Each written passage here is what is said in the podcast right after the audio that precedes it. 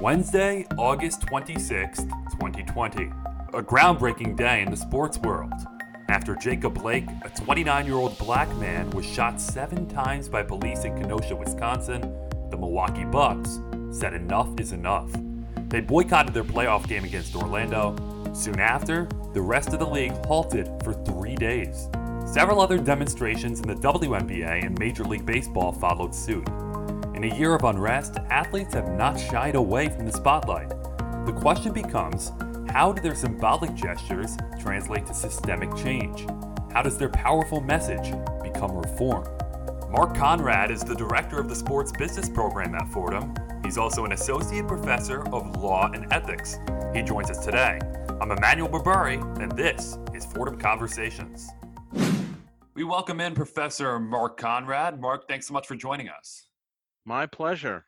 A crazy week in sports for sure. What was your initial reaction when the Bucks news broke? It was fairly sudden because the decision was made, I think, um, in a very, very quick series of events.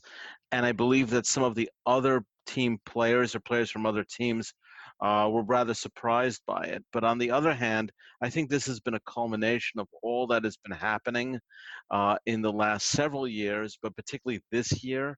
So, in one sense, it has not surprised me. And I think uh, with a different um, situation uh, and a different attitude that we're seeing among professional athletes in the midst of all these social events, uh, it actually is often pretty predictable. So in that sense, I wasn't surprised. I think the suddenness did surprise me. When you think back, does this compare to any sports moment in the past for you, or is this truly a groundbreaking moment for professional sports? I think this is groundbreaking. While you've had some issues of social activism in the past, but nothing is compared to what we've been seeing right now, at least in this country, and maybe possibly spreading to other countries as well but certainly uh, we're living in unique times and i think everything that's happened this year is just pointing to you know a tremendous level of social activism and also a level that professional athletes see themselves as uh, involved in the community and involved in society more than uh, they have in the past. When do you think that changed? I think you hit on an important point there that they see themselves as a bridge to change. That wasn't always the case in sports. Do you think there was a moment or maybe a realization that changed things in professional sports? It's hard to pin it down to one particular event, but I do think that the political situation in this country is one reason. Uh, the second reason, I think, really is Colin Kaepernick, who brought uh, this issue into direct focus. And when he brought it into focus, the reaction uh, by the White House, if you will, I think also just uh, exacerbated the situation from those uh, who felt maybe uh, it should have been handled differently. And the politicization of this particular situation, I think, by uh, the political class, if you will, and really by President Trump in particular, I think is what uh, galvanized uh, the feelings by many, many athletes. And this is continuing, plus, of course, the highly publicized uh, killings that we've been seeing and actions by police officers uh, in various contexts in the last uh, six, seven years.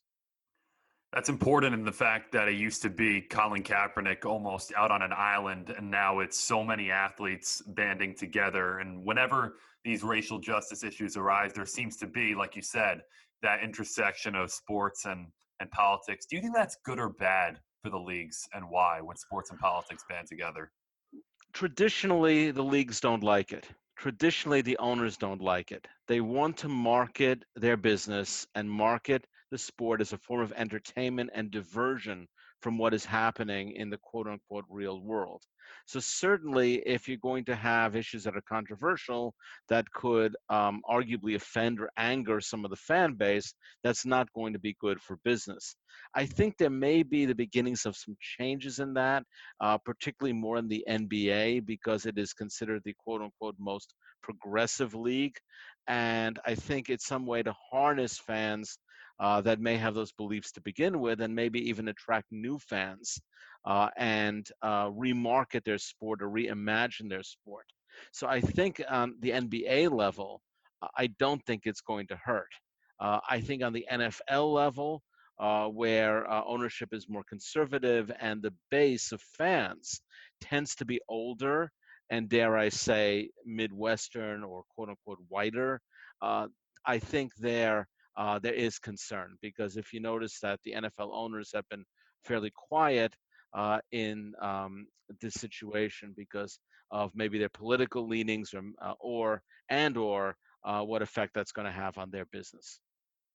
You mentioned the people who may be somewhat in opposition to this, and many people will say the boycott, the tweets, that's all great, but but real action is another thing. What do you think that real action could entail from these players? Well, the strong there are two ways they could look at it. One, of course, these players could be more politically involved and get involved in actually dealing with those issues, whether it's uh, campaigning for candidates, whether it's going to demonstrations, whether it's uh, even maybe forming political action committees to raise money. Uh, there are lots of things that they could do, uh, although that does take time, effort, and organization. But that's one end of it. The second end of it is that they can um, evolve and expand themselves as a very dynamic labor force. Now, the professional athletes are unionized in the major leagues, and certainly they have engaged in job actions and been involved in lockouts by owners, but that's a more economic thing. That's not so much a political thing or a social thing. But certainly, uh, there could be talk about adding certain uh, issues, uh, um, agreements with owners to fund certain activities, do certain things, uh, maybe even part of collective bargaining agreements in the future that could certainly have social issue aspects to them. Uh, I also would point out in the college sports uh, scene, I think there's even more potential there because you are beginning to see athletes who are not normally considered laborers or workers thinking more and more like laborers or workers and putting demands on their respective schools and conferences to say, we'll play only under these conditions. We are demanding maybe more hirings of African American personnel or whatever it may be, or uh, other actions that may be connected with social movements. That's a, a new um, issue, and that's really a new kind of reimagining on that level because college athletes do not have the kind of rights that professional unionized athletes do. And the fact that you are seeing uh, more and more um, college athletes thinking that way, I think is a very significant development. You mentioned athletes potentially campaigning for political candidates, and it seems whenever that has occurred in the past, there's been a lot of heat on those athletes. Do you think that maybe restrains them from from going forward with that, the adverse effects it could have on the political climate? It's possible. Indeed, there is some risk in doing that. Uh, LeBron James did campaign for Hillary Clinton four years ago. Uh, I think there's some thought that he may be doing some campaigning this time around, but I think it is relatively rare. And you are right, because there are risks involved. I think retired athletes are a better, better gauge and a better source of uh, those kind of um, uh, situations where you'll find them working with candidates. And certainly, I think we've seen uh, that uh, aspect in both political conventions over the last couple of weeks. So I think that's a more fertile area. But it's certainly possible that in off season situations, that athletes can find the time to do that. And I think time will tell uh, whether you're going to see that pass. As we speak right now, the NBA season is continuing and they're making plans to return to action. But let's say the season had been canceled, where would the athletes have have gone from there in your mind? I think that would have been a really tough call, and I suspect there was a lot of dissension on that point in the meetings that have occurred in the bubble down in Orlando. Because if you're talking about canceling a season, you are talking about no paycheck or may at least a reduced paycheck. Right. And uh, some athletes could afford that other athletes cannot. Now that becomes really a pocketbook issue of how far they want to go, and not only will there be no paycheck, you know what effect that that could have on their career, in terms of their playing skill, in terms of the fact if any of them become a free agent, uh, what's going to be the future there? Because ultimately, these players, as elite as they are, are employees, and they do work for somebody, you know, an owner of a team uh, who does pay the bills. So that I think is a factor, although it's not a factor that's been discussed. But certainly, uh, going from a few million dollars a year to zero or next to zero is going to be a very, very significant sacrifice. Speaking of employment, speaking of labor, one of your points that I read before we hopped on the interview is that athletes, both pro and increasingly college, are seeing themselves as labor collective, and the days where they were just, quote, shut up and play are gone. What do you exactly mean by labor collective? Can you hash that out for the audience?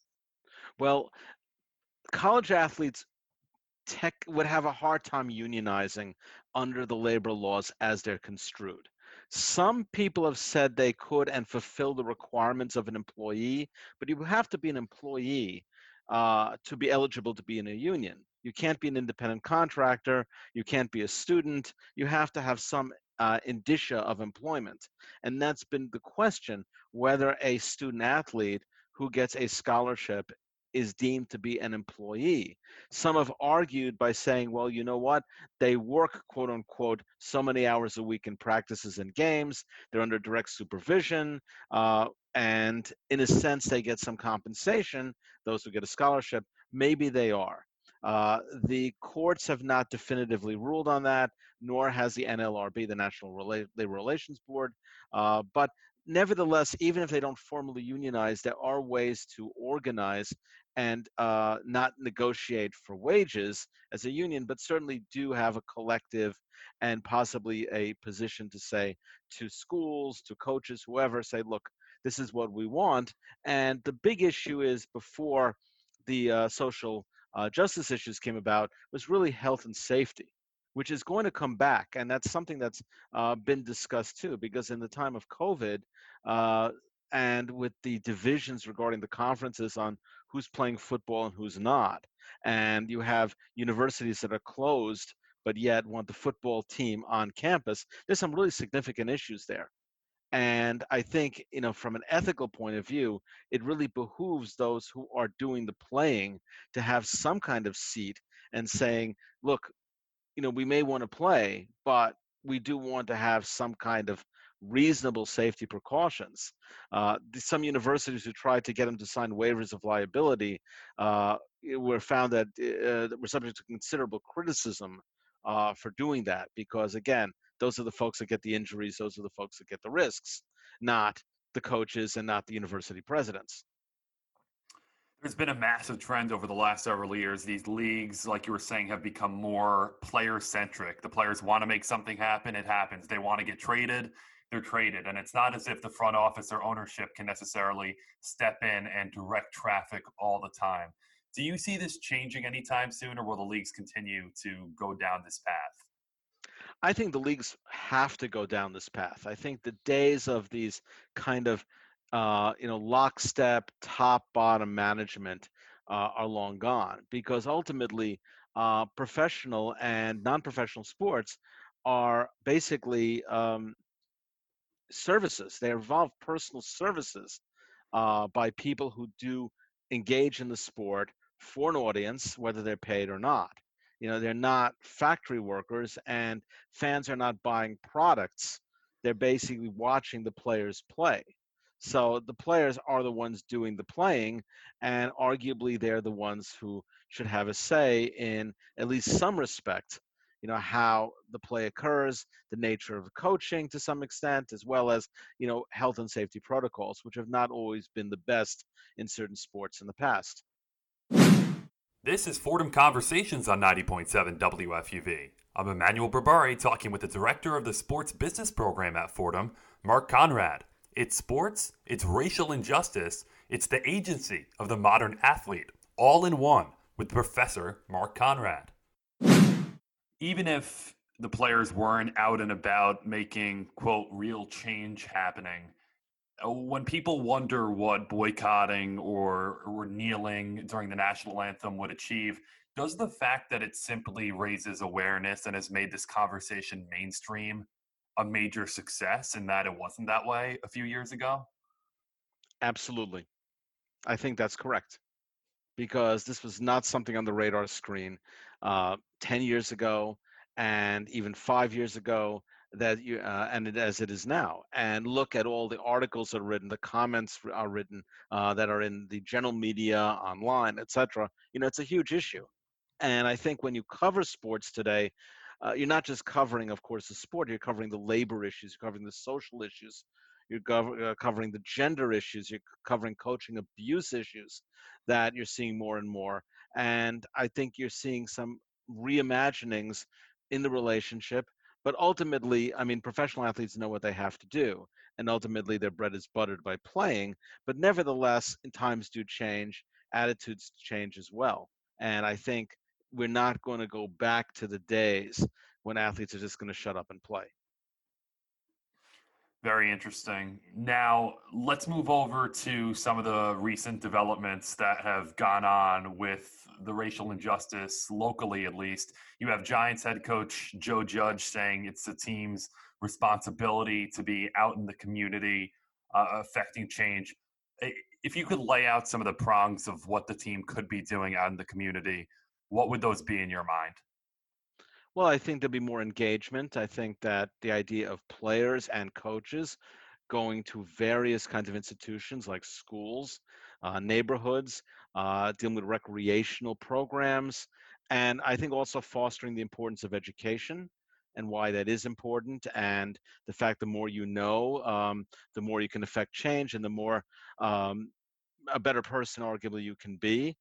So I think there's a lot uh, those are just some very general ideas, but a lot of different uh, re- outreach ideas that can be um, determined. And I think each team has to make that determination, each coach does, and the players do, given the market also, because uh, teams play in different markets, and different markets have different needs, different socioeconomic issues. So I think the leagues have been right in saying let's have the teams lead on the local level because the New York market is different than the Philadelphia market, which is different than uh, the Las Vegas market, for example. And then the Mets GM, Brodie Van Wagenen, if speaking properly in the hot mic tape, there were a few clarifications afterwards, essentially alluded to Commissioner Rob Manfred suggesting a one hour game delay for the Mets and then continuing on with the action. it, it is tough to kind of juggle the meaning here. Will half measures ever get the job done in these leagues, or is it almost all or nothing? It depends how you define a half measure. Uh, one person's half measure is another person's full measure. Uh, mm. one person's full measure may be not enough for other people. So I think it does depend on the circumstance. And of course, this was a statement made that you know came out that I think was uh, not in terms of the best optics for the Mets, people did say that what he said really had a good point to it. You know, a one-hour delay, uh, if given this environment, you know, it could be just very superficial. However, to, as far as the Mets are concerned, because the team is up for sale, and because that sale has to be approved by the league, you know, I don't think the Wilpons really want to pick a fight with the commissioner of baseball you know, given the circumstances, because it is highly likely, and I think many Mets fans would honestly look forward to the day that the team is sold, and uh, they don't want to uh, have a problem that could cause some delay in that sale. You mentioned before how five years ago this conversation would not have been mainstream. Just from your perspective, five years from now, if you had to project, what do you think the conversation will look like? Wow, uh, these are tough questions because it's really hard to predict what's going to happen next week, much less five yeah. years or next month or three months from now. Uh, we really don't know. I think a lot of it has to do with the general situation in the country. You know, this has been just a horrible year of various, you know, terrible events, uh, almost biblical in their uh, effect.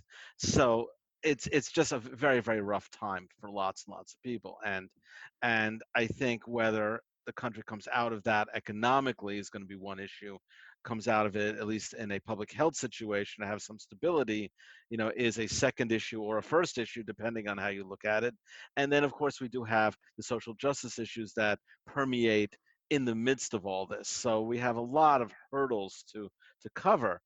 I do think in five years, one thing I, I think you can reasonably predict that uh, the relationship between players and leagues could uh, be different in certain ways uh, regarding uh, maybe coordination on these issues.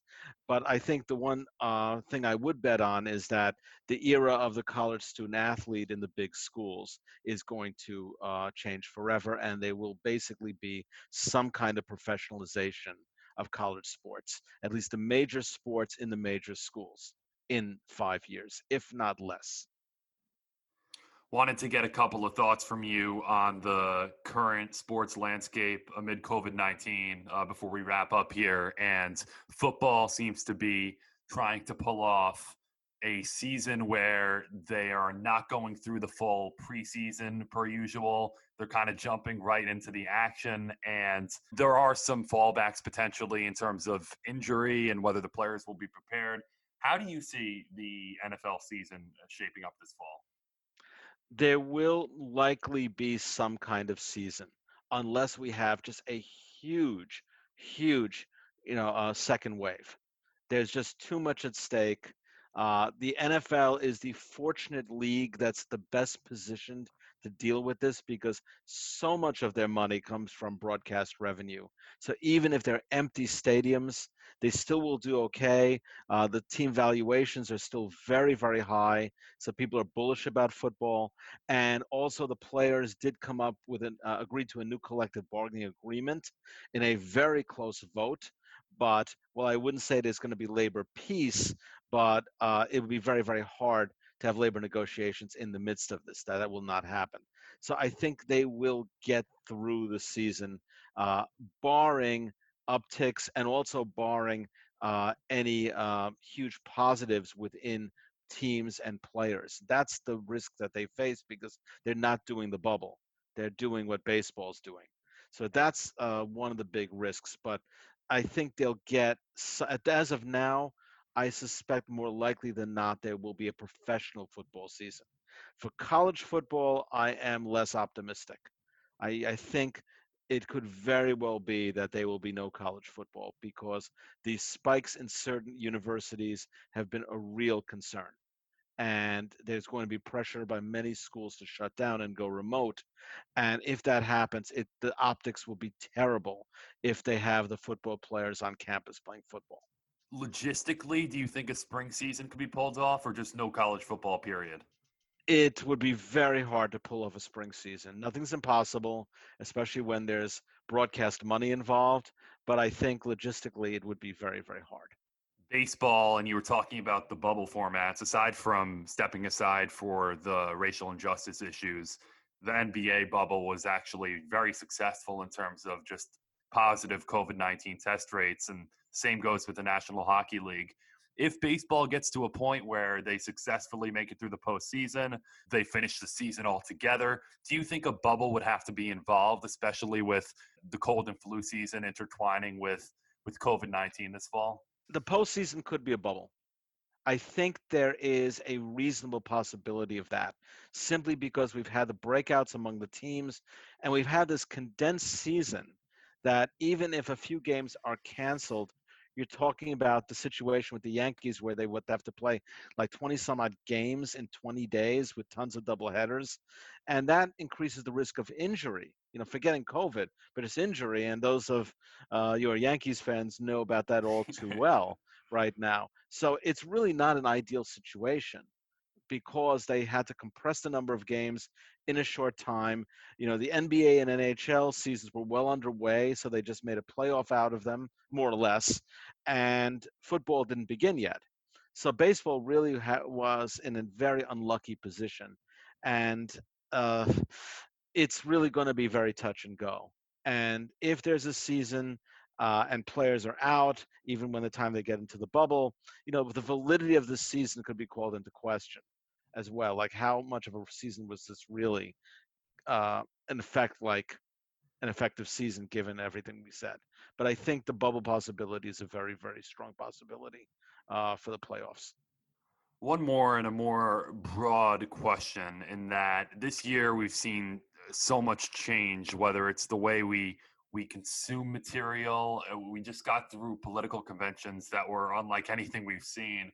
Do you think this year, whether it's the mandate to have minor league baseball teams or the mandate to have crowds at certain events. Do you think this year will make us rethink the way we consume material and ultimately move forward with professional sports or or anything for that matter?